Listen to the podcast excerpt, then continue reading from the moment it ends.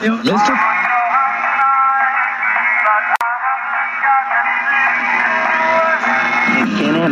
Hello, WGN listening audience. Live from the biggest small town in America, it's the Saturday Night Special with Amy Guth.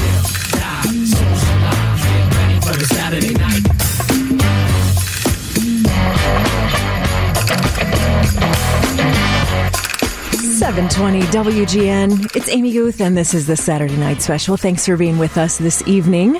So, you know what? We tackle a lot of topics here on the Saturday Night Special, and some of them are really heavy, and some of them are really light, and somehow, I don't know how, but somehow the lighter topics, or what we think are going to be lighter topics, often end up being the subjects with layer after layer after layer to uncover once we get started talking about them, talking with our guests and learning from their expertise. On that note, June, as it turns out, is National Aquarium and Zoo Month, and it's World Ocean Day on June the 8th. That seems fun. That seems light, right? Well, Sure, I thought that that seemed like a fine thing to celebrate and a very simple and straightforward topic. But looking into work being done in this space, suddenly programs and people and data started to emerge. Programs and people doing fascinating work far beyond what we might see when we're gazing at wildlife when visiting a zoo or aquarium. So for most of us, Places like that are just about the only opportunity to see most animals, beyond household pets anyway, right up close. And while definitely it's not always easy to see these majestic creatures in captivity while imagining their wild counterparts running or swimming free, the world is changing habitats are changing. And as habitats are changing, animal populations are changing too. And so next to education, conservation is a key mission for just about all zoos and aquariums. It's estimated that over 175 million people visit U.S. zoos and aquariums each year. And that popularity, their popularity anyway, is growing as more people learn to appreciate and value what these facilities add in terms of conservation and education. Lincoln Park Zoo, for example, is one of the largest zoo based conservation and science programs in the country.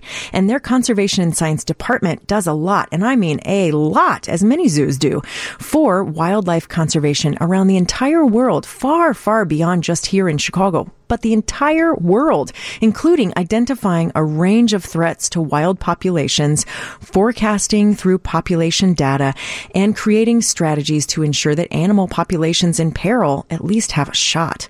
Not surprising? It's us, humans, that pose the biggest threat to most threatened and endangered animal populations. We wreck natural habitats, we chop up their land to stop, stock our lumber yards, we pollute their oceans. But there are plenty of pretty easy things that we can do to help them out, and we don't need very much money or time to do them, just the inclination.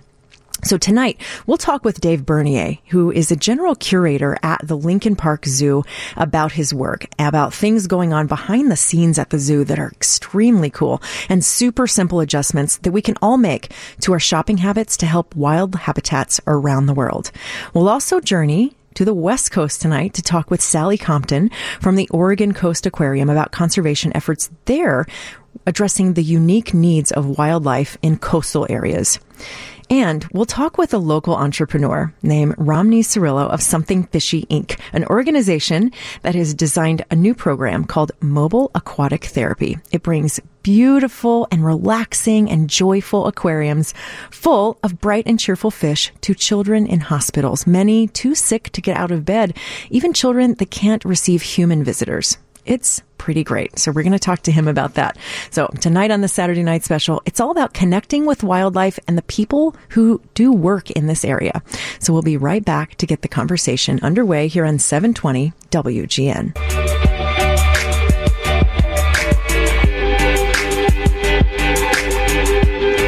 Seven twenty WGN. It's Amy Guth. And this is the Saturday Night Special. Thanks for being with us this evening. As ever, we take one topic and we talk about it all night. And as I said in the opening monologue, it's often the topics that seem really light and straightforward that ends up we learn a whole lot in those episodes because, you know, we go in thinking, like in this one, it is uh, National Zoo and Aquarium Month here in June, and June 8th is World Ocean Day. And I thought, oh, we'll talk to people about creatures. This will be fun. Lots of people doing cool stuff here in Chicago. And as I started digging, and started talking to people and started interviewing people this week in preparation for the show, I realized there's way more going on in this space than any of us realize. And so I brought some really interesting people together this evening to talk about that. Uh, here in a little bit on the other side of news, we're going to hear from someone from Lincoln Park Zoo who has, as I, and I spoke to him a little bit earlier, so I had to record it because working at the zoo, is a busy thing. He's a busy guy. So we recorded it uh, a little bit earlier, but you hear me in the in the conversation with him. I say you have the coolest job because animals are so much better than people most of the time, which is a real thing. Which is, I mean, imagine like you're around animals all day and you know, and he's doing all this cool conservation stuff to uh, to help them, and and so I think that's so interesting. And you know, he really pointed out something in the interview that that um, he's talking about. One of the biggest challenges he has is uh, making there's a disconnect between you know we see we go to we grow up going to zoos and we see giraffes everywhere and gorillas and all these wonderful creatures and he said but how few there are actually out in the world. It's hard to translate that. When you've seen giraffes in zoos your whole life, it's kind of tricky to imagine, you know, and he said, and it's hard to convey that to a visitor. You're there to have a good time. You have little children with you. And it's hard to say, oh, see this beautiful gorilla. There's only 200 left in the world. And, and, you know, and he was, so he was, I started looking up numbers of, of animals after I talked to him. And it's really stark. Like one of the most endangered creatures, uh, it's a type of leopard because they have really beautiful fur. And so people want their fur for, you know, for decorative stuff. Um, there's 70 left. Wow. I mean that I was like there I think there's more than 70 people that work here. Right? I yes, mean that's for sure. and that's so that's uh, stuff like that that makes me like whoa, whoa, time out. We're messing this up. And you know, the and the more I was reading leading up to this week, everything pointed to one thing.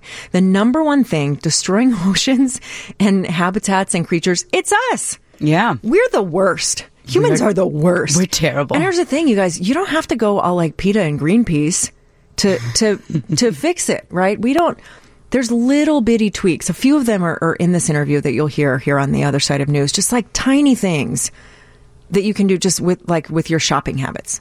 That I that one of them I had never even thought of that I thought was really really useful. It's about the type of oil that you buy and why. Um, wow. So there's little tweaks. It's just like flip that can or bottle around, and be like, does it say this? Nope, not going to buy it. Easy, done super easy things. So, you know, I think it's a matter of like getting into this because I was, I have been walking around thinking, oh, I, I care about the environment and I care about creatures. And I think I love to visit, you know, zoos and aquariums and see these gorgeous creatures doing their thing. And I secretly want to have a pet otter because they're real cute on Instagram. They're so cute Oh my gosh. They make a terrible noise. If you follow any of the otter Instagram accounts, though, they're so adorable. But the babies, especially, make this noise like you know that like the dolphin noise. Uh huh. Imagine that as a prolonged screech. like you're cute, but I'm gonna need you to bring it down a notch. That's an Like, unusual pet you want to have, Amy. I know it'd be really fun though. They're so darn cute. I mean, I like all little furry creatures, but also like, you know, big, beautiful, you know, whales and dolphins, and I just think that's so lovely. And so, uh, the more I read about them, you know, you think, oh, their population is threatened. Oh no, when you read like there's 70 of them. Oh no, no, no, no, it's not threatened. Like they're almost gone. Yeah. that's that that that could be wiped out. And you know, and so the more I was reading about it's it's on us. We're you know, we're we're wrecking their habitats to, for food additives and preservatives that grow in the wild, and for lumber, and uh, we got to do better. Yeah, we we got to do. do better. You know, even. Uh, the simple act of like sustainable seafood. I was going to talk to somebody tonight from the Shedd Aquarium. Unfortunately, uh, that did not end up working out. Uh, talking about their sustainable seafood program because they have a really cool thing. But nonetheless, no hard feelings to anybody at the Shedd. Um, if you go to their website, they have a cool thing. They have like a series of dinners um, that are like an educational series all about sustainable seafood that I think is pretty cool. Because then you can go and like all right, what is it I need to cook and not cook, and how do I cook it? What do I do? Or let's have this fancy night out that's actually doing, you know, some good in the world. Yeah, that's really interesting. I think it's really cool. But Yeah. but this is one of those topics that uh, you know sometimes we take really deep, heavy topics here on the show, and it seems like oh man, there's so much there. But then you know once you lay it out, you get all the voices together and you have this conversation, and it feels great to talk about it. But this is one of those topics that totally blew my mind as I was researching it throughout the week. Of you know, I think I, I thought I knew a lot about this. I knew nothing. I, I mean, I, I could say at the end of every show, every show, I know nothing. I'm the vessel. People always go, you're, you know, people that give me good feedback, which is not across the board. Some people don't give good feedback, right? But people that give good feedback say, oh, I learn a lot listening to your show. How do you know so much stuff? It's like, I know nothing. I'm curious too. Like I just go digging into stuff going, hey, I wonder what that's about. And then I go, oh, I want to tell, I want to tell listeners about that. That's fun. So to me, it's like this journey of let's learn stuff together because I know I know nothing. I don't know anything. I'm the vessel for real. Amy, I didn't even know that it was Zoo Month. Yeah, yeah. It's Sue month. I follow a lot of weird Twitter accounts. So I learned something new today. the uh, the weird holiday websites. They're they're a wealth of topic inspiration. There for- you go. for all broadcasters. You can go, what is a weird, you know, what is a weird holiday today? Just Google that. What is a weird uh, holiday today? Okay, so there there are some really strange ones that I found through the years going to weird holiday websites. We're going to go off topic for a second. Then we're going to come back to the creatures that need us. Um, uh, one of them w- was something like shout insults at Cobra's Day, which is literally the opposite of what we're talking about tonight. Do cobras even have the capability of hearing? I don't know. I I doubt it. I doubt it very much. I mean, That holiday's a waste. that holiday's We can totally Google it. right. So there's that one. There's one that uh, I thought was so hilarious, and I was telling a friend about this who's actually from Vermont and knew about this. That it is a real thing. It is um, you sneak a zucchini onto your neighbor's porch day Why? because in certain parts of Vermont there's just a bumper crop of zucchini this time of year or that time of year. It's like later in the summer. And people have so much zucchini they don't know what to do. And So, so, it's, so it's supposed to be an act of giving, of generosity. it's an act of giving, but you're supposed to do it in a funny way. Like write something with zucchini or build a person or, you know, I thought that maybe it was a euphemism. It's not a euphemism. It is Uh-huh. actually, you just put a stack of zucchini against someone's door. So when they open the door, it'll fall in on them. Uh, you know, and I was like, what a ridiculous thing. He goes, oh no, my friend was like, oh no, it's really fun. Don't not, like, he got all offended. No. he was all, Don't knock it until you've tried it. yeah, he was like, don't hate on zucchini day. I'm like, well, whatever. I mean, What? the Greeks love zucchini day because we have like fried zucchini in Greek restaurants. I- Your people have delicious food. Is what I'm here to tell you. We're so far off topic. We got. I know. once- we took a right turn at yelling insults at cobra snakes. but let me just tell um, uh, David one one second. Um, cobras can hear, by the way. So I just googled it. They can. They can hear. hmm Oh, so it's So, not a yell- waste yell- to yell yelling, insults. Yelling insults at cobras So is- you can- can be highly, highly it's fine. dangerous. I mean- it's like, what did you just say to me, pal? Oh, right. Like Come cobra- a little closer. Cobras have a bad attitude. They're like, what? Let's, let's talk about it. What'd this. you say? Come here and say to my face. Yeah, let me, But- let me but give you a little venom as a parting gift. They're they're better at sensing vibrations instead, though. Just so you know, David. FYI. I was like, don't tell me. FYI. Yeah. So there's that. We're so far off the rails. I had it Let's all, go back. I had all ready to talk about like we're, why we're really being terrible to animals today and, and the things we're doing. I mean, you know what? Another one that kept coming up though, to bring it back to this topic, is not just us wrecking habitats like with uh, deforestation, like chopping down all the trees and, and things like that, uh, and making it impossible for animals to live or like isolating them because we're like shrinking their environments and they can't run in herds, whatever. It's plastic in the oceans. Mm-hmm. I don't know the. way- I've been trying for years to like break my plastic habit. I don't know how to do it. Ziploc bags are just good. They- and they're very durable too. I admit I do wash out Ziploc bags. Oh my gosh. It depends on what's in them. if it's just like a couple of carrots that I bring to work, oh, Oh yeah, bad that boy out and that's fine. Well, some some companies have made some changes in that regard. Um, if you can see the cup that I'm holding up, I cannot. uh, well, it's Dunkin' Donuts, and they used to have all the styrofoam. Yep.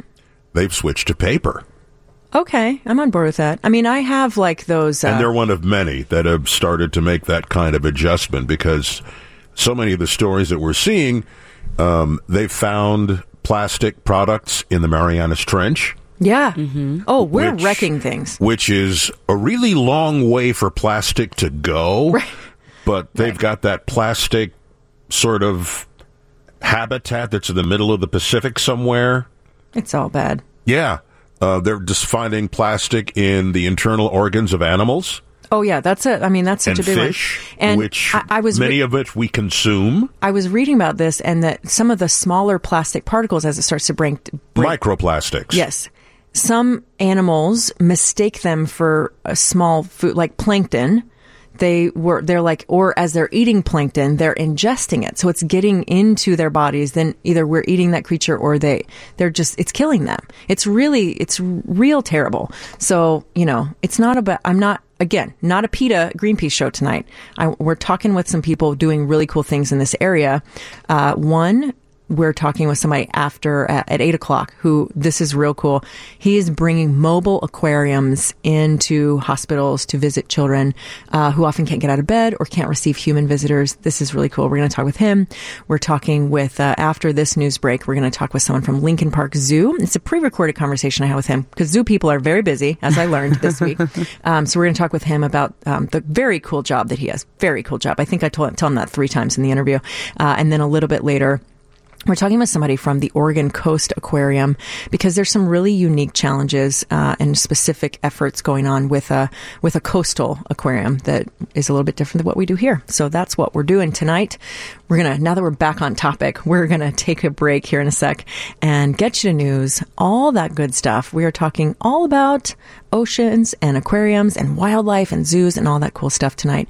And throughout the show, we're going to be sharing a bunch of links with some simple stuff that you can do to uh, not go out of your way, not spend a ton of, mon- ton of money, but just some easy stuff that you can do to help our creature friends in their natural habitats. So back in just a bit here on 720 WGN.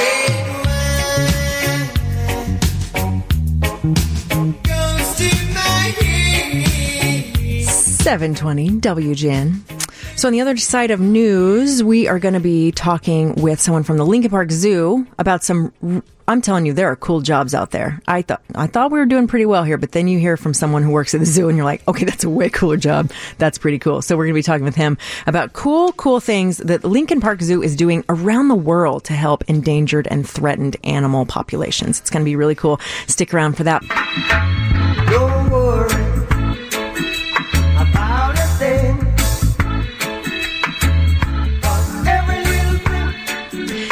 720 WGN. Hey there, it's Amy Guth, and this is the Saturday Night Special. Tonight, inspired by National Aquarium and Zoo Month, which is June, and World Ocean Day on June 8th, we're talking tonight with lots of people who do really, really fascinating things in that space. So, first up is a conversation I had a little bit earlier with Dave Bernier, who is a general curator at the Lincoln Park Zoo, which means the coolest job I've ever heard of. He does a lot of cool things. He works not just here in Chicago, but does effort and looks at data and does stuff to help animal populations around the world that are threatening extinction or that are really, really close to to doing so. So let's take a listen to uh, to this conversation that I had with him a bit earlier. Tell me a little bit about the work that you do at Lincoln Park Zoo. So I, uh, as a general curator at Lincoln Park Zoo, I oversee um, all the animal care department, which includes uh, the four curators that oversee uh, the animal areas. And uh, we've been doing some really uh, exciting things this spring. Probably people have noticed um, from our social media and from media in general that we've had some major births at the zoo. We've had uh, 2.2 red wolves born, and that's kind of insider speak for two males and two female red wolves born on uh, April 13th. And this is really an important uh, birth for us and for the red wolf species survival plan because there's probably estimated around 30 or less red wolves left in the wild. And this is a critically endangered species, and we've been working with them for many years in order to try to support the population. We also had on Mother's Day uh, a male western lowland gorilla born to the zoo, another critically endangered species. And uh, he and Mom Rollie are doing very well at the Regenstein Center for African Apes. And people can usually see mom and baby on exhibit uh, during the day. Um, They've, we've got partially screened off exhibits where she can get a little private time, but uh, she's not shy about being out and about in the exhibit. You can see her.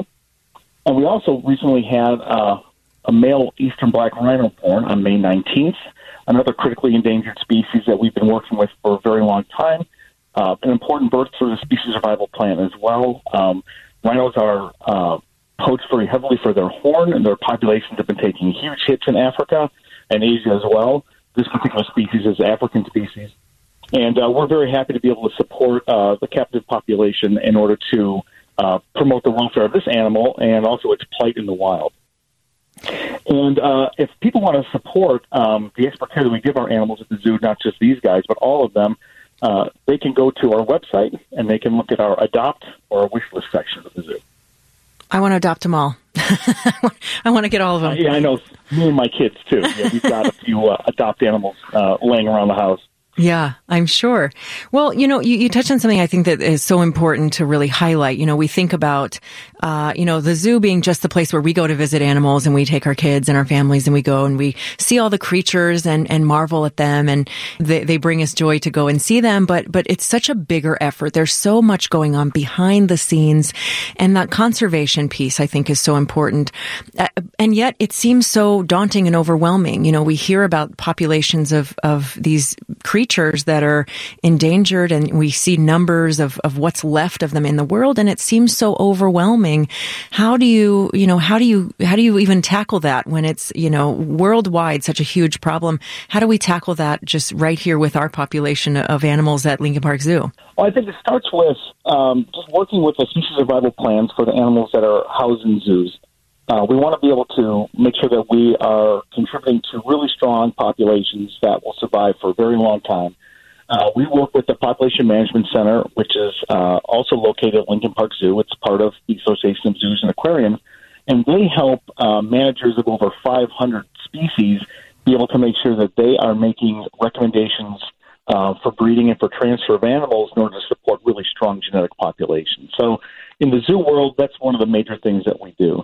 But we also, uh, what we've done at Lincoln Park Zoo is really we became we've gotten a global reach, and we've been trying to go out into the world, the larger world, either with local conservation or with some conservation work we do in Africa, um, in order to help promote on the ground conservation. Uh, not just what we can do in Chicago, but what can be done by uh, local people in communities in order to support um, some of these endangered species as well. You know, there's so much cool stuff on the website for Lincoln Park Zoo. I think a lot of people probably just, you know, head there and go, okay, what time are they open? Here's the stuff I need to know. Uh, what's there? Right. But there's so much cool data, and there's the um, the zoo risk index. It's so interesting, and, and all these cool data points, and it's all about uh, population management. Talk about that, if you would. So I uh, have some some experience with that because it's more of our conservation science department to be able to speak more fully to that.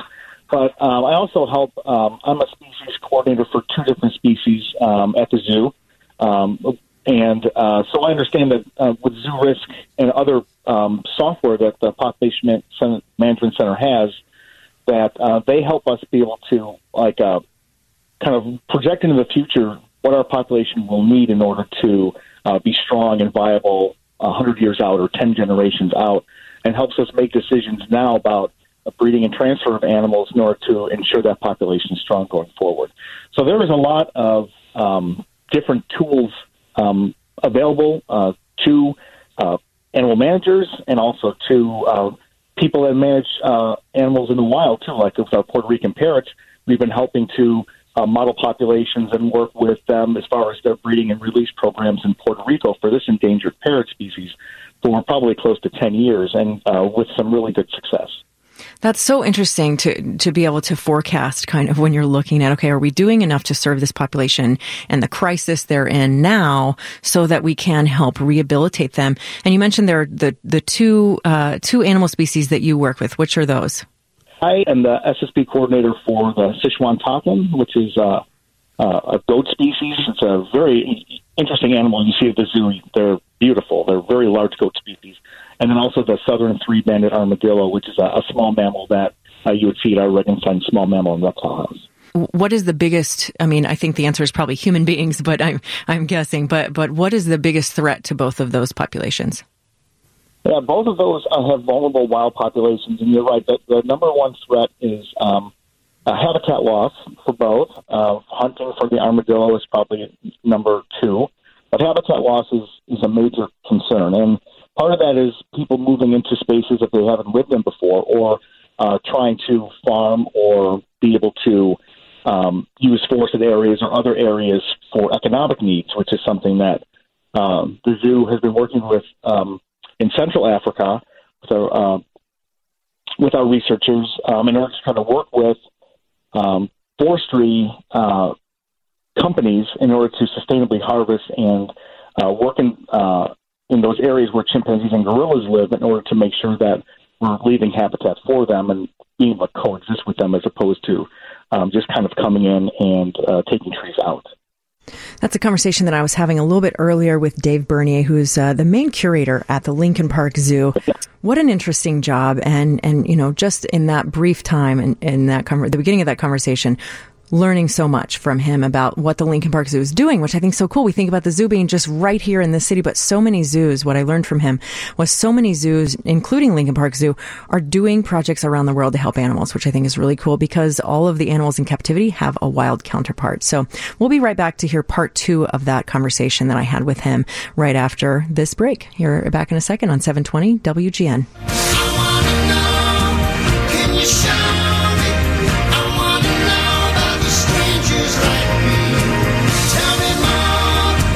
720 WGN. I was like, what is this? Oh, from Tarzan. Yeah. Good call on that one. I was like, what in the world? That sounds like real strange Genesis, old school. I don't know. Yeah, but that's from Tarzan. There Get it it? is. Strangers like me. I get it. Yeah. That's with the theme. You're very good at picking like good songs to match with the theme. And that theme tonight, we're talking inspired by National Zoo and Aquarium Month. We're talking with all kind of cool people doing really cool things in that space. And so just before the break was part one of a conversation that I had a little bit earlier with Dave Bernier, who is uh, the main curator at the Lincoln Park Zoo, which is, I now believe, one of the coolest jobs I've ever heard of in my life because he's doing things to help animal populations not just care for the animals that are at Lincoln Park Zoo, but to care for their wild counterparts out in the wild around the entire world. It's oh so cool. If you go to the Lincoln Park Zoo website, um, you can read about some of the cool programs they're doing in Tanzania and just around the world. It's really cool. I recommend you do so.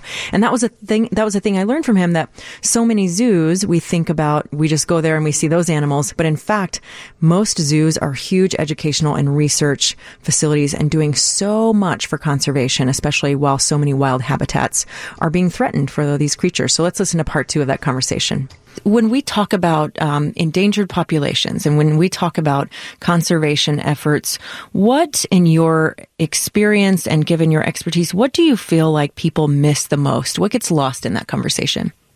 I think um, when they see animals in zoos, um, they, like I said, they're they're enthralled by them and they understand the value of them a little bit more. And what we're trying to do is connect them with these animals. I think it's hard to equate like what the pressures that they're really under um, when they're in the wild and how small these populations are.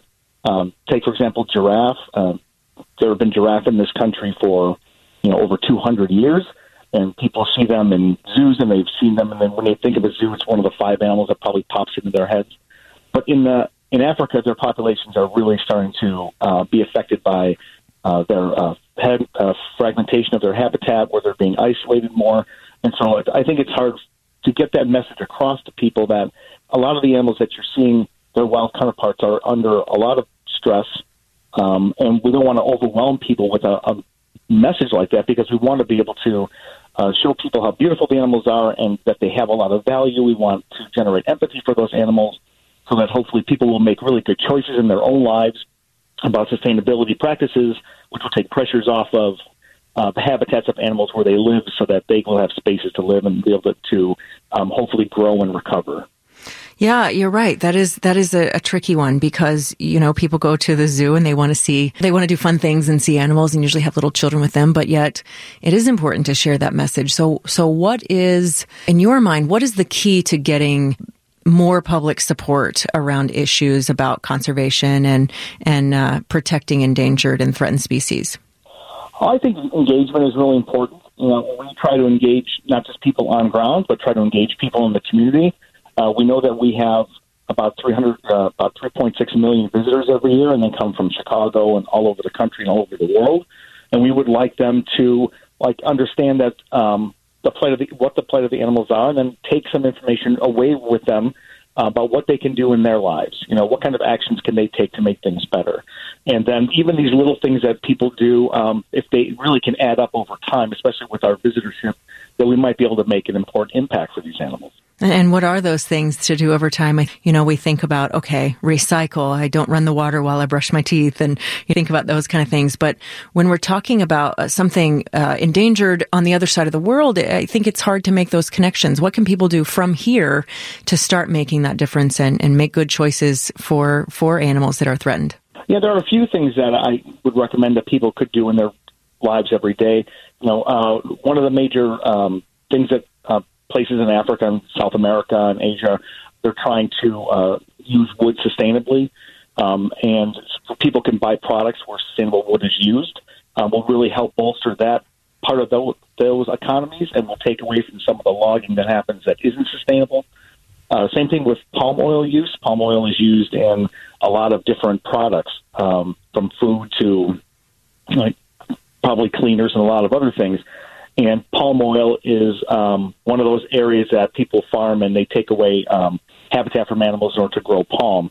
Uh, so, uh, but there are sustainable practices, and people sell that uh, sustainably. And, and what we try to do is, hopefully, in, in at the zoo and also in, in our daily lives, is try to avoid those products that are not sustainable products and try to to um, use products that are sustainable. So uh, you're starting to see more labeling of those kinds of things and steering away from the non-sustainable products. Uh, same thing with seafood. Uh, we uh, participate in Seafood Watch, and um, we ask people to think about seafood when they go to eat and try to uh, pick sustainable seafood items in order to take the pressure off some of these uh, fish populations that are really being uh, hunted and, and overfished so that they can have a chance to survive as well. Yeah, those are all very doable things. That's not something that you need millions of dollars to do. That's not something you need to necessarily even leave home to do. That's just stuff you can keep in your head as you're shopping because as we all know, we vote with our dollars indeed. Correct. Yes, it's, it's a powerful tool. Yeah, right. Definitely. Well, I appreciate you taking time to talk with us tonight. This is uh, really interesting stuff. So, where can people go to find out more, and how can they just have a more educational experience while they're at Lincoln Park Zoo? Well, you can definitely go to our website, which is lpzoo.org. And like you said before, there's a lot of great information on there. Some of it's fun. Uh, some of it is uh, might boggle your mind a little bit It's the kind of a science that we're doing um, in zoos and around the world to help endangered species, and also information about how um, you can help at home. Definitely. And, and I totally encourage people to go do that because just looking around the website uh, ahead of calling you, I, there's so much interesting stuff. The uh, Tanzania Conservation Science Program, Urban Wildlife Institute, so much cool stuff that's happening there that I don't think we see when we stroll through the zoo. So very cool stuff. We don't, and uh, yeah, the, the zoo's website's a great place for that. We try to uh, use um, some of our programs uh, on grounds, like some of our chats, in order to bolster that information about what's really going on behind the scenes. We have a lot of science centers at the zoo, and a lot of scientists working diligently on things that the public, when they come to the zoo, may not know about. But uh, Lincoln Park has really reached out, and, and they have a global impact now. And, and I'm really proud to be part of uh, the institution for that reason. I'm sure you have such a cool job. You get to hang with animals all day. That's way better than people. I do. I, I I can't wait to come to work every day. I love it. Oh, I bet. I bet it's so cool. Well, we shall, we'll make a point of saying hi next time we're all at the zoo. Uh, thanks so much for joining us tonight. Oh, you're welcome. Thank you. That was a conversation that I had a little bit earlier with Dave Bernier, who is the general curator at Lincoln Park Zoo, which means he's in charge of all the creatures, which is such a fun job. It sounds like such a cool gig.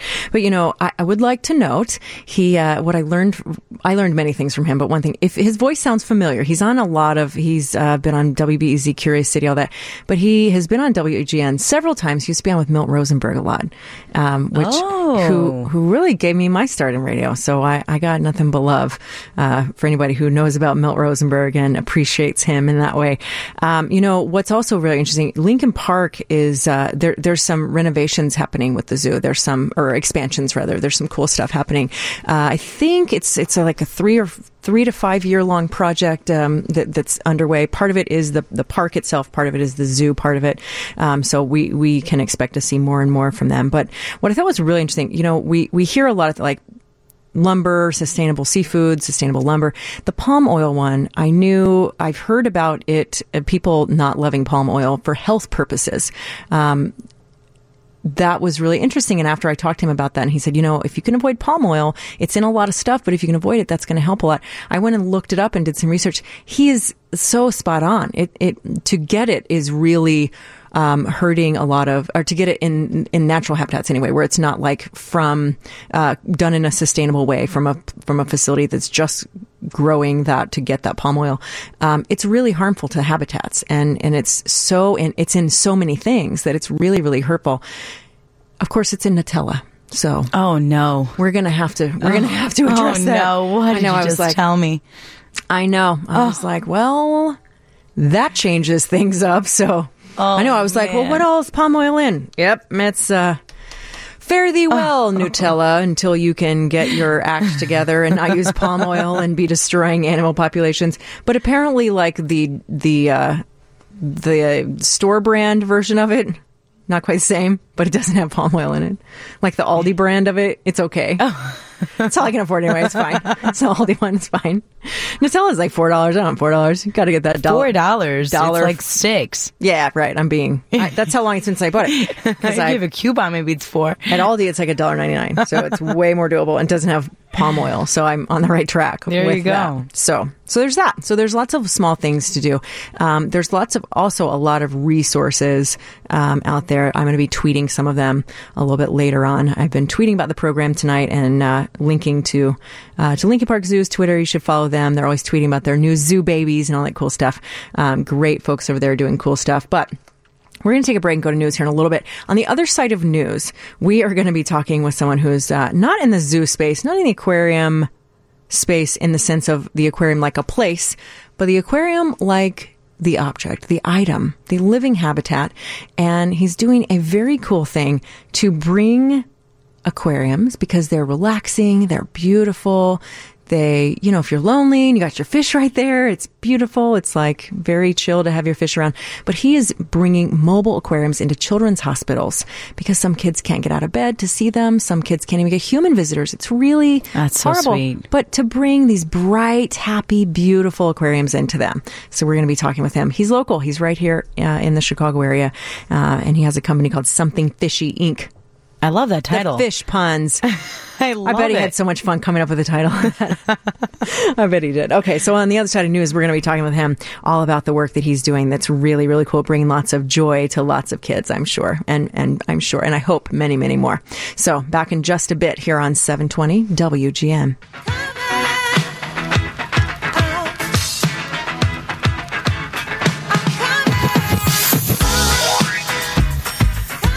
Seven twenty WGN.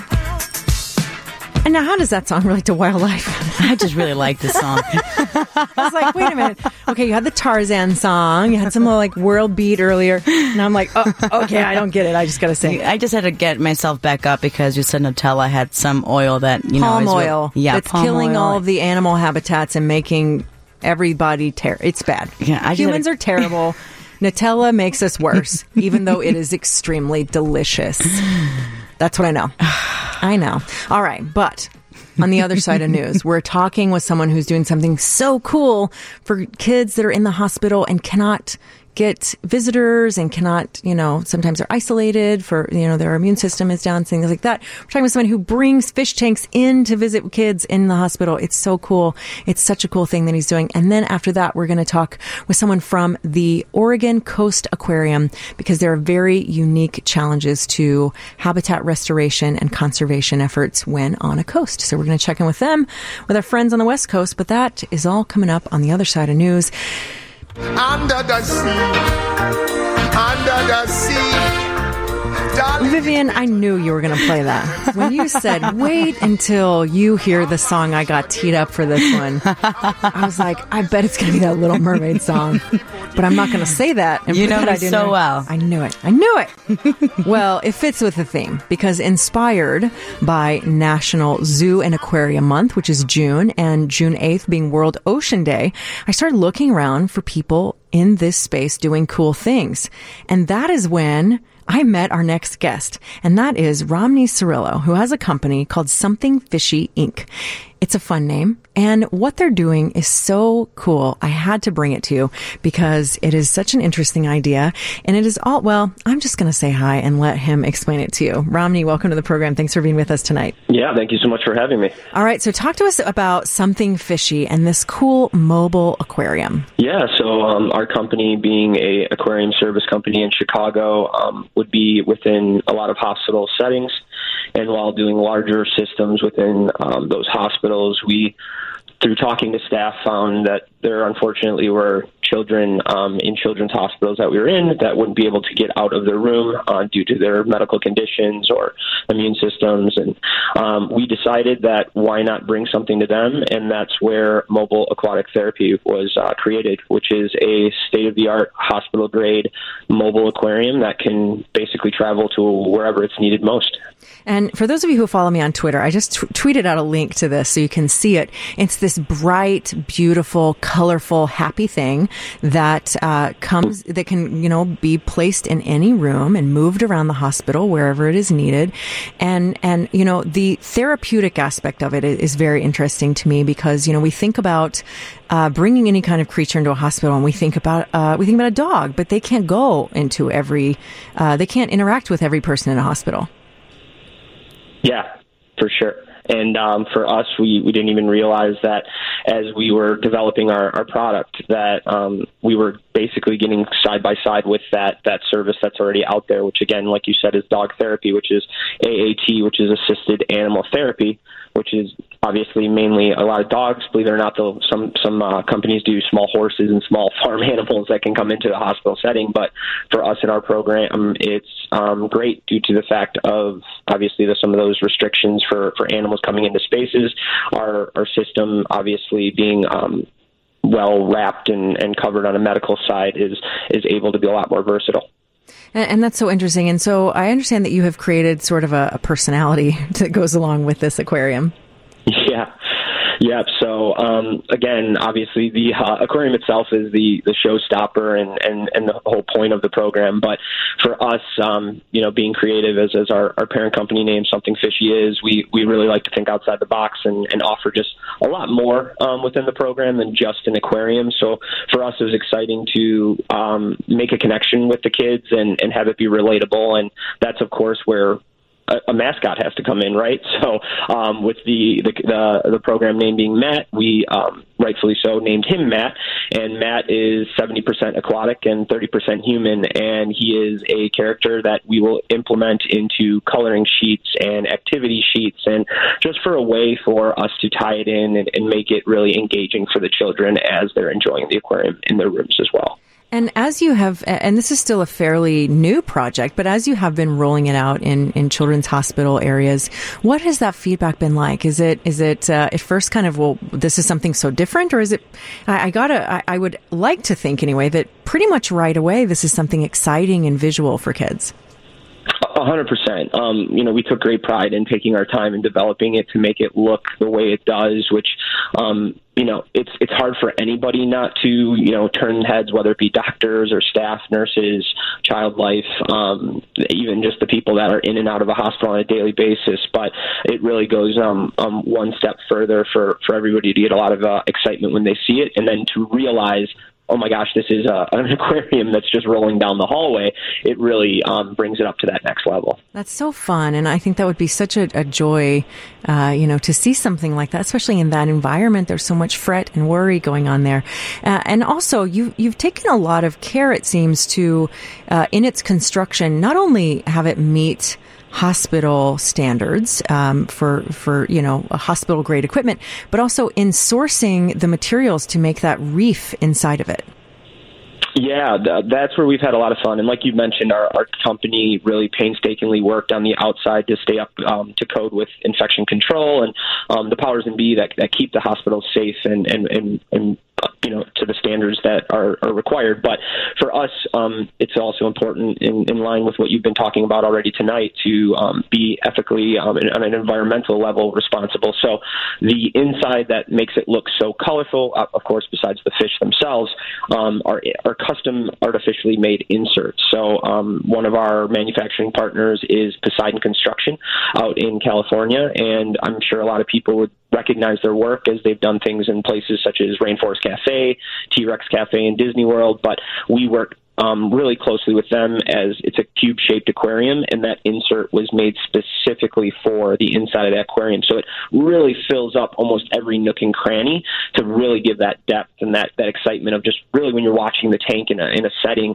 these fish, these small reef fish, are just swimming in and out of those corals, and it, it just really adds to the uh, overall effect. And the fish too. There, there's, uh, you know, you've you've sourced those. It seems in, in really thoughtful ways as well.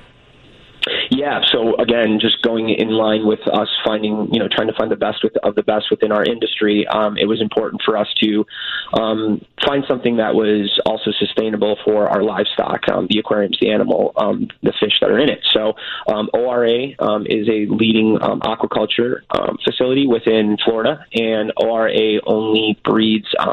Um, they're, they're captive bred fish. So essentially, no um, fish that they are producing is taken from the wild. It's all um, captive bred, and that's the only fish we're using in our program. Um, and further, that actually really helps due to um, you know, a sustainability and, and, and having a hardier fish. You know, a fish taken from the wild would be, uh, as you can imagine, a lot more stressed in that small of an aquarium and in that type of environment. So these fish, all they know is is that space, and they're comfortable and they're happy within it, um, as we've seen. And, and you know, there's there's so much to be read out there about the benefits of of having a water feature in your home, or you know, for stress levels, and just being able to look at at an aquarium and things like that. And uh, you know, there's so many benefits, and I think children would probably be so delighted to see something like this. In terms of, uh, there's a lot of, uh, uh, and I ask this because there's a lot of uh, business owners that that listen to this program and, and regularly check in and all of that. So, if someone is looking to bring something like this into their healthcare space, what kind of costs would be associated with this? I think mobile aquarium of this size and this something that's beautiful, and I think it would probably be extremely expensive. And so, how does that uh, how does that cost work out for uh, for the hospitals and facilities that you're going into? Sure. No, that's a great question, and that's something that we really, for us, had to look at and, and really make sure um, we were implementing properly to to make it make sense because at the end of the day it does come down to budget for a lot of places. So for us instead of a hospital or a facility needing to out you know outright buy that that equipment or that um that aquarium and everything that goes into it on a constant basis. It was easier for us um and for a lot of our facilities already that we're in to see it as an all inclusive program. So um the best way I can describe it to people is just like you would go into a dealership and you know buy a car on a lease this is what we're doing with our program. So as our program develops and um generation 2 generation 3 you know and so on come out that that facility isn't going to be stuck with one unit that they had to spend a large amount of money up on in front. Um, it's all wrapped into one so that as the program evolves, that aquarium within their facility evolves. So as we continue to advance that product, they're always going to get the next best thing out there, and they're, they're paying for it as right now at a lease, um, you know, a monthly based subscription. Which is, I'm sure, much more doable than buying a very giant rolling aquarium that's so beautiful with all kind of gorgeous fish in it. So we're talking right now with Romney Cirillo, who is the co-founder of Something Fishy Inc., a company that designs, installs, and services aquatic systems here, right here in Chicagoland, but also has created this new program all about mobile aquatic therapy to bring these beautiful fish and these cool aquariums into children's hospitals. We'll be right back in just a bit to continue this conversation on 720 WGN. Manufacturing is at the heart of our economy in Chicago. As a matter of fact, it's the second largest business sector. Now, we all want to run or manage companies that provide safe work environments and meet government regulations. Luckily, there's a business called U.S. Compliance. It's not a government agency, but they help your company meet the OSHA standards and environmental compliance regulations that you don't have time to worry about yourself. Their goal is to help you keep your workers safe, keep the environment healthy, and make your community a better place. If you're the owner of a small to medium sized business, or maybe you're the plant manager, or you're responsible for the company's OSHA or environmental regulations, U.S. Compliance is here to make your life easier. They provide comprehensive expertise for a flat monthly fee. They're never going to come in and upcharge you. You know what you're paying. U.S. Compliance has been doing this for over 30 years. Visit them at uscompliance.com. That's uscompliance.com or call 888-897-8681. Start spending time on what's going to keep you in business, make you money, and make you happy. It's uscompliance.com. 888-897-8681. Today, business happens here, here, and virtually anywhere. Because today, innovative companies are reinventing the way business happens. And they need people who can keep up. With the expertise and technology to get packages to over 150 million delivery points. So, who can help you deliver the future of commerce? The United States Postal Service. See why we deliver more e-commerce packages to homes than anyone at usps.com/future. There's nothing like meeting face to face. And there's nothing like Zoom to make that happen. Zoom lets you connect and do business across town or around the world. Zoom ties together all of your communication needs into one easy platform for video conferencing, phone calls, group chat, webinars, and your conference rooms. Connect easily from anywhere. Your mobile phone, your laptop, or conference room. Zoom is how business gets done. Get your free account at zoom.com today. Meet happy with Zoom. Make Sundays your official night to tour the city. Watch Chicago's best at 10 p.m. Then stick around for the latest in shopping, entertainment, and events on See Chicago at 10:30 p.m. on WGN TV.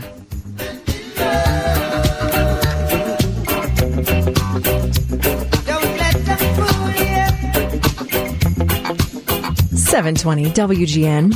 It's Amy Guth here on the Saturday Night Special, and as I said earlier in the program, inspired by June being National Aquarium and Zoo Month and June 8th being World Ocean Day, I started looking around for people doing cool things in that area, and I hit the jackpot. I found all kind of cool people doing very, very cool things in this space. One of those people is on the phone with us right now. Romney Cirillo is the co-founder of Something Fishy Inc., which is, I'm sure we should, we gotta, we gotta, I got questions about, about the name of that, about, because I, it sounds like it was so fun to name it. There's so many good fish puns out there, but Something Fishy Inc., which makes this cool mobile aquatic therapy thing. You gotta go to the website. Just go to fishyonline.com slash therapy and you can read about it. You can see this thing. It's real cool. If you follow me on Twitter, you can see it. I just tweeted a picture of it because it's really, really cool.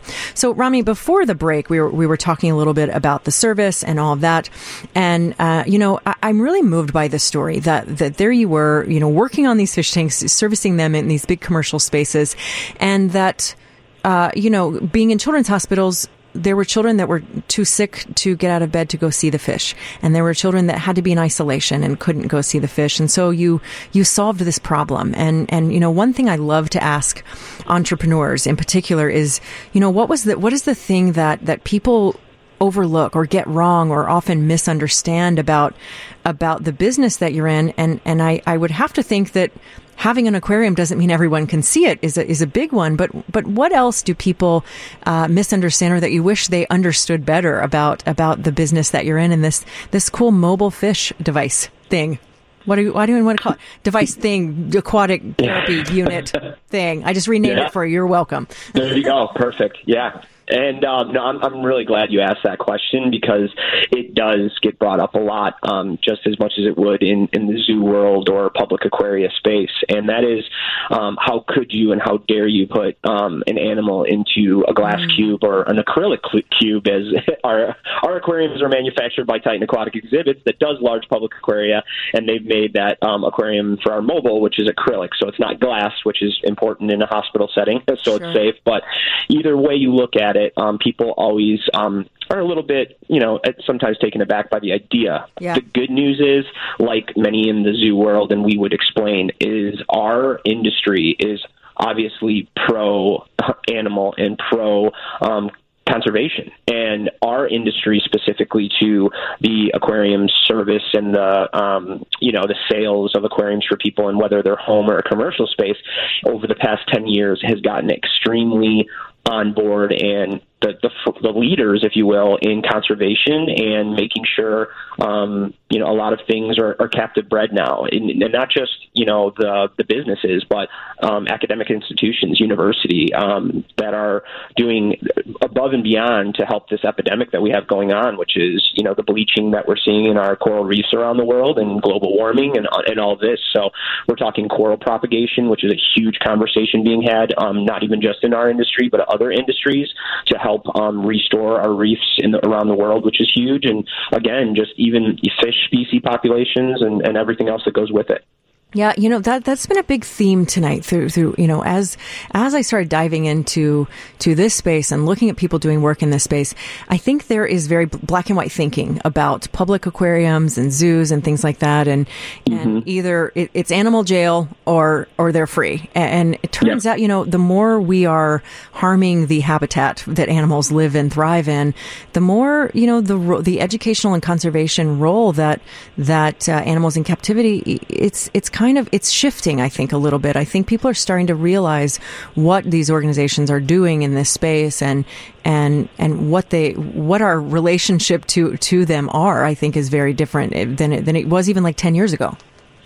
I think it's really important for people to keep an open mind. Like any type of situation you go into, if you kind of put the blinders on and, and stick to one opinion or one fact in the matter, it's it's a lot more, like you said, a lot more to that. There's a, a very large gray area. It's not just black and white, and uh, especially just again, um, Lincoln Park Zoo and Brookfield Zoo, what they're doing to educate the public. Um, it's important because us as a species, we're the leaders in making sure that we do something for this world, and, and if we don't have those places, um, it's it's going to get just worse. And we're the worst. Like we've messed it up. Right? like we're, we're we're number one public enemy number one for these habitats. So so we 100%. we owe them that much. Well, so I want to backtrack a little bit back to the uh, you know the the mobile aquatic therapy that you do and and focus on that therapy piece of it because that's I think sometimes it's it, well it's hard to quantify beauty and it's hard to quantify hey looking at a fish tank makes me very relaxed. But in that clinical setting in a hospital what is that what is the impact of that and what is that therapeutic aspect uh, and the reach of it Yeah, no. So for us, you know, as we as, as I mentioned to you, is that we're we're really just skimming the surface, no pun intended, and, and getting into this market space. But um, the exciting thing for us is we've by working in those had a good idea already of where this this aquarium could go and, and the benefits it could offer. But um, being fortunate enough to collaborate and talk with, um, for example, um, one department in a hospital that that, that doesn't get enough ten- attention, I feel, and really should, um, as they are really the therapy side when it comes to a children's hospital specifically, is child life. Um, a lot of people don't realize that besides doctors and nurses, there's other people there at that hospital that are doing a lot to make sure that that child's stay is as comfortable as possible, which is a very difficult time. So for them, they've worked with us as, as that's the department we've we've been able to work with in that hospital to tell us where these these um, uh, mobile aquariums could be going and, and where they're being used. So, um, procedure distraction, patient coping, patient therapy, patient activities, which again is where we're trying to provide material so that those those uh, staff members, the child life, can can provide more than just that aquarium, but something that goes with it. Um, and then the most important thing is where where we don't look at in a hospital is obviously our number one focus or their focus is on, on the patient, but let's realize the, the families that are there, um, the, the parents, the siblings, uh, the, the grandparents, whoever may be visiting that child, they're going through a very difficult time too. And this aquarium can provide a little bit of um, de-stress and relaxation for them as well. And then lastly, the staff, you know, um, those nurses and those doctors are, are working long and hard hours and, and, and seeing some very difficult situations. So this aquarium can easily be put into a setting within that hospital for them to benefit as well. It's such an interesting idea, and, and I have to think it's such a such a welcome sight in a in a room for sure. And so uh, you're in a few hospitals now already. You're st- still a, a young, a relatively young company, uh, but in, in a few hospitals already with great success. And so, where can people go to find out more or to contact you if they're interested in having this in their health facility? Yeah, no, we you could definitely find a lot of information in more detail on our program at um, our website, which is uh,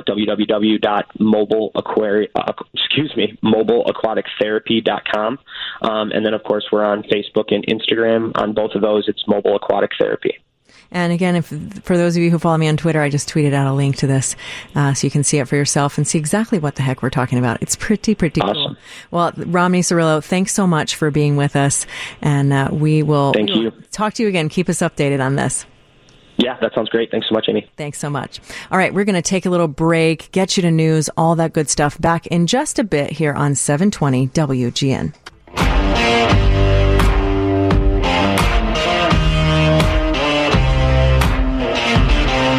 720 WGN. Hey there, it's Amy Guth, and this is a Saturday night special. And as ever, we take one big topic and we talk about it all night.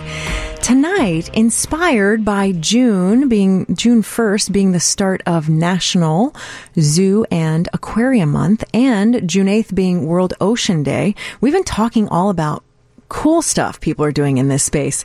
And we're joined now by Sally Compton, who's the communications and marketing manager at the Oregon Coast Aquarium in Newport, Oregon. Because let's face it, we are here. We have the beautiful Great Lakes here in Chicago and in the Midwest. However, there are some very unique things to conservation and uh, when it comes to being on a coast of an ocean. So that's where Sally comes in to tell us about the cool things that they are doing there at Oregon Coast Aquarium. Sally, welcome to the program. Thanks so much for being with us tonight. Yeah, thanks for having me. So uh, there's so much going on at this aquarium that's that's so cool. I, I encourage everyone to go to aquarium.org and just read about all the cool programs that are happening there. But but let's just kind of start at the top and, and tell us about your organization and and the unique challenges of conservation when it comes to coastal places. Yeah, definitely. So I think the number one thing is that the reason why there's a lot that the aquarium does is because there's a lot that that is happening for conservation and specifically marine conservation in Oregon in general. And so, as sort of like one of the premier resources in Oregon for marine education and conservation, we feel like it's our responsibility, you know, to be really involved in that and not only in just educating people when they're on grounds at the aquarium, but doing outreach, getting out in the community, whether that's local and throughout the Pacific Northwest, and just teaching people and, and getting people involved. And um, and our overall mission as a nonprofit is to inspire people to not only just want to see all the different wildlife and animals and, and really cool things that we have here on the Oregon coast, but also be inspired to conserve it. And so, be, having that be our mission, um, we want them to leave the aquarium with this overall um, feeling of wanting to preserve it as well. And how do you go about doing that? I feel like that's a kind of been a theme of the show tonight of of inspiring people to do the right thing and and, and do right by uh, creatures on land and in the ocean. And and so, what is that? Uh, what is that balance between having, especially young people, visiting the aquarium and having a really fun time, but also letting them know that hey these their wildlife counterpart is is having some trouble and needs your help how do you balance that Yeah, definitely. So I would say that there's kind of two types of people that come to a zoo and aquarium.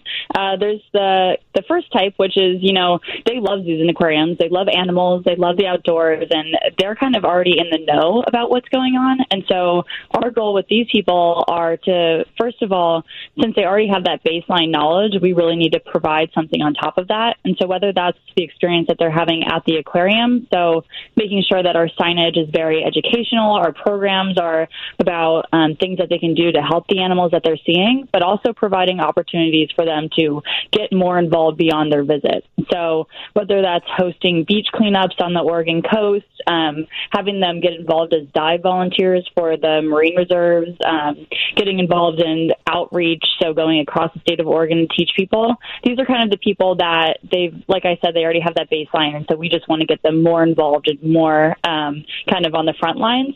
And then the second type of person I would say is the person that's coming with their family, you know, maybe their friends, and they're just coming to the aquarium because they're looking for a good time.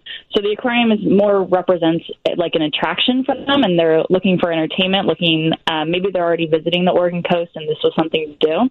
And so we have to cater to this group of people, kind of. Um, be the entertainment for them, make sure that they're having a great time, that they're enjoying the animals, but at the same time instilling this, hey, it's great that you had a great time here and love the animals, but here's what we need to do to make sure that they're here in the future for future generations. And and just finding a way that we can connect these conservation issues with people that might not otherwise care about them. Um, so you know, finding ways to relate the information to people in all different kinds of ways is really the challenge of of the aquarium, I would say. But it's a challenge that we're definitely up to taking, and and we like doing that, especially working in marketing. That's kind of um, one of the best parts of the job. I bet.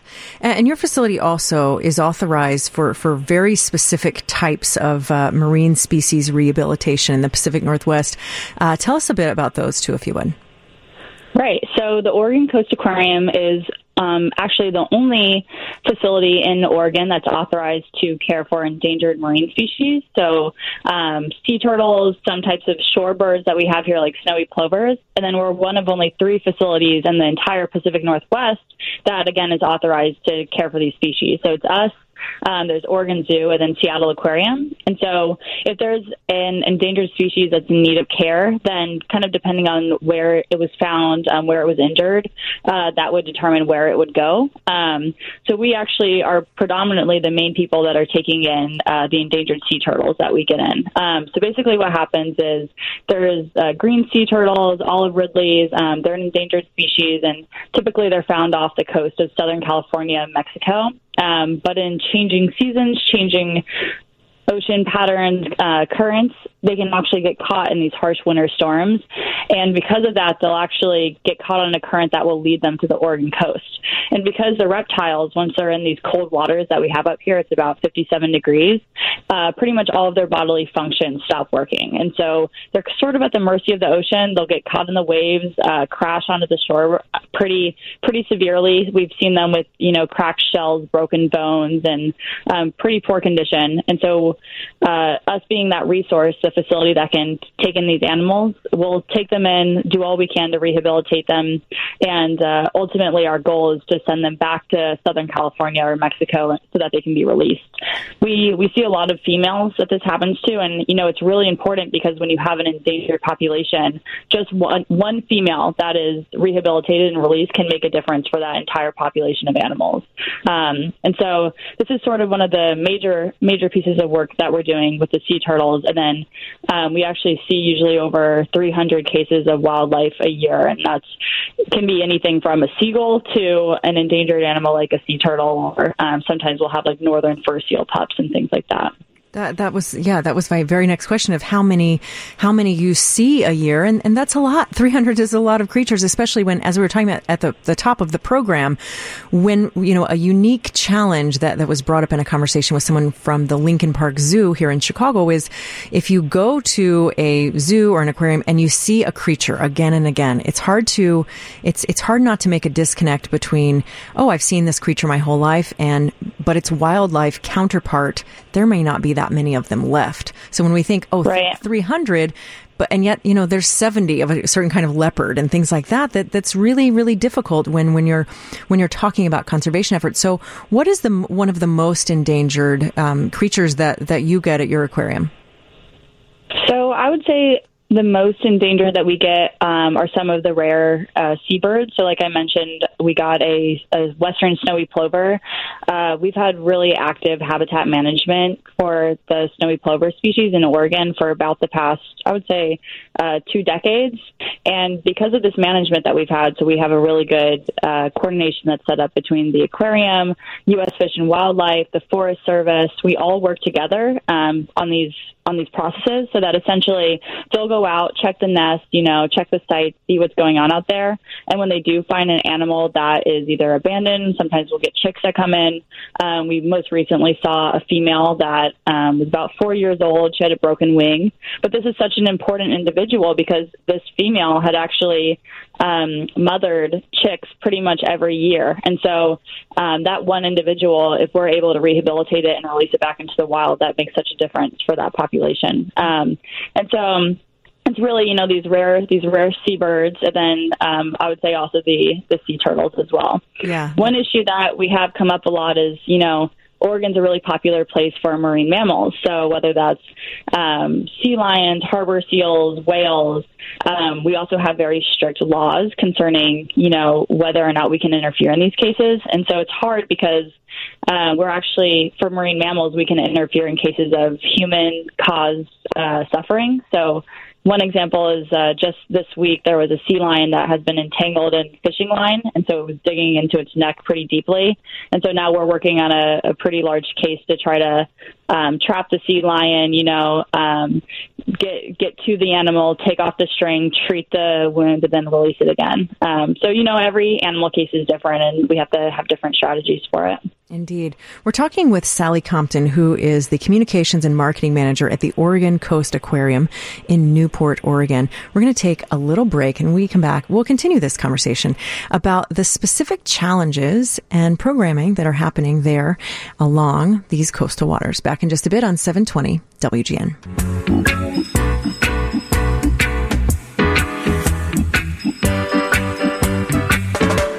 720 WGN. It's Amy Guth here on the Saturday Night Special.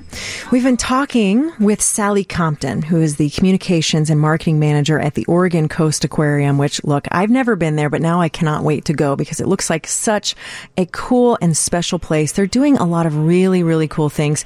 You know, here in the Midwest, we've got our Great Lakes, and so we're not unfamiliar with coasts and shorelines, but on the West Coast, there's some very, very unique considerations to be made with uh, ocean wildlife. And so Sally's been talking with us about those.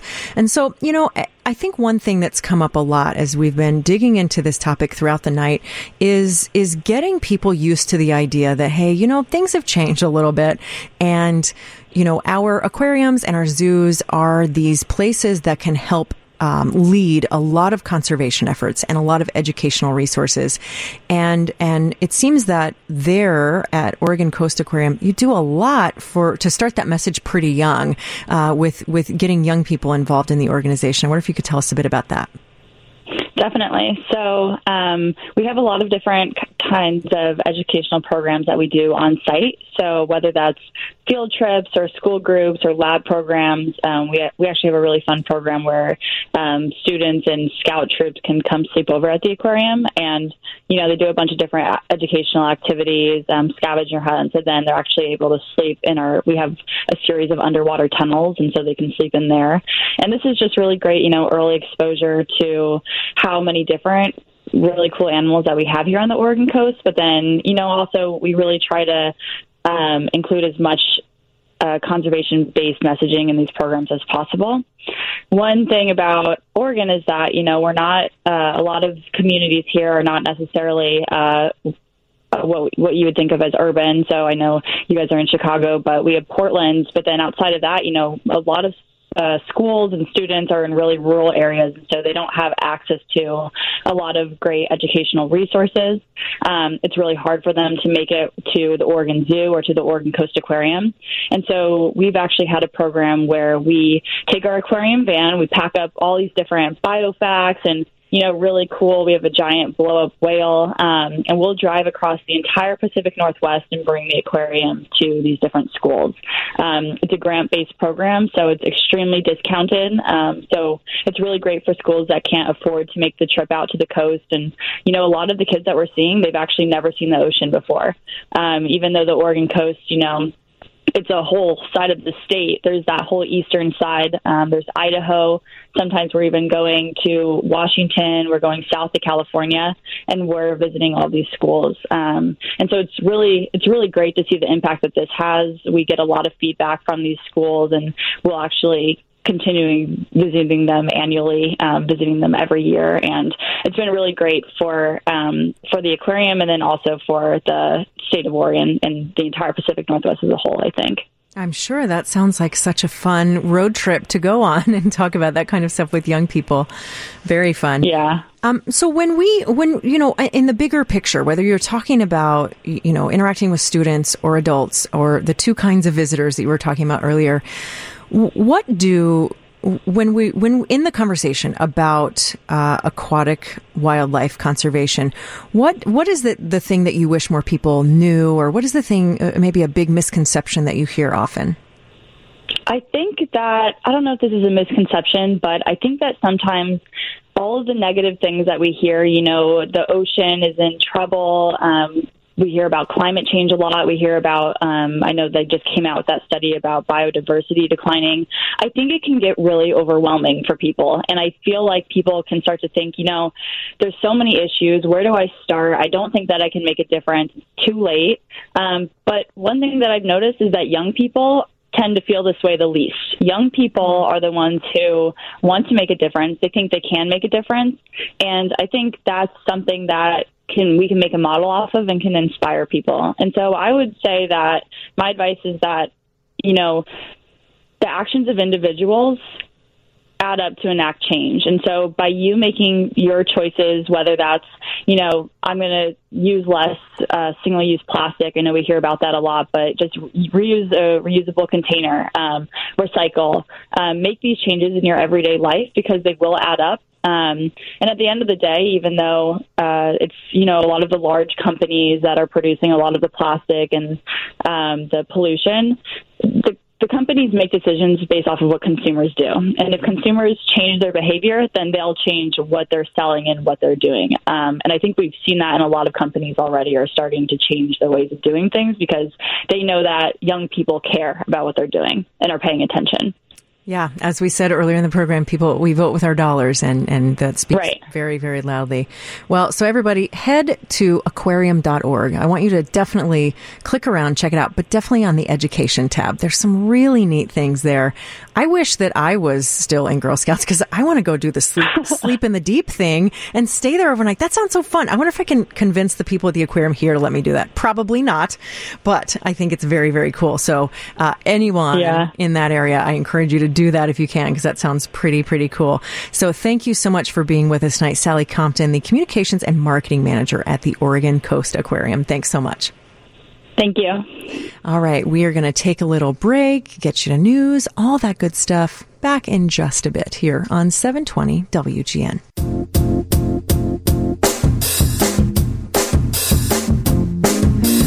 720 WGN. That's does it. That does it for us. It goes by so fast. It does. Um, thank you to you, esteemed producer Vivian Manu. You're very welcome. Um, speaking of esteemed producers, esteemed producer Ro Coleman just told me something real cool.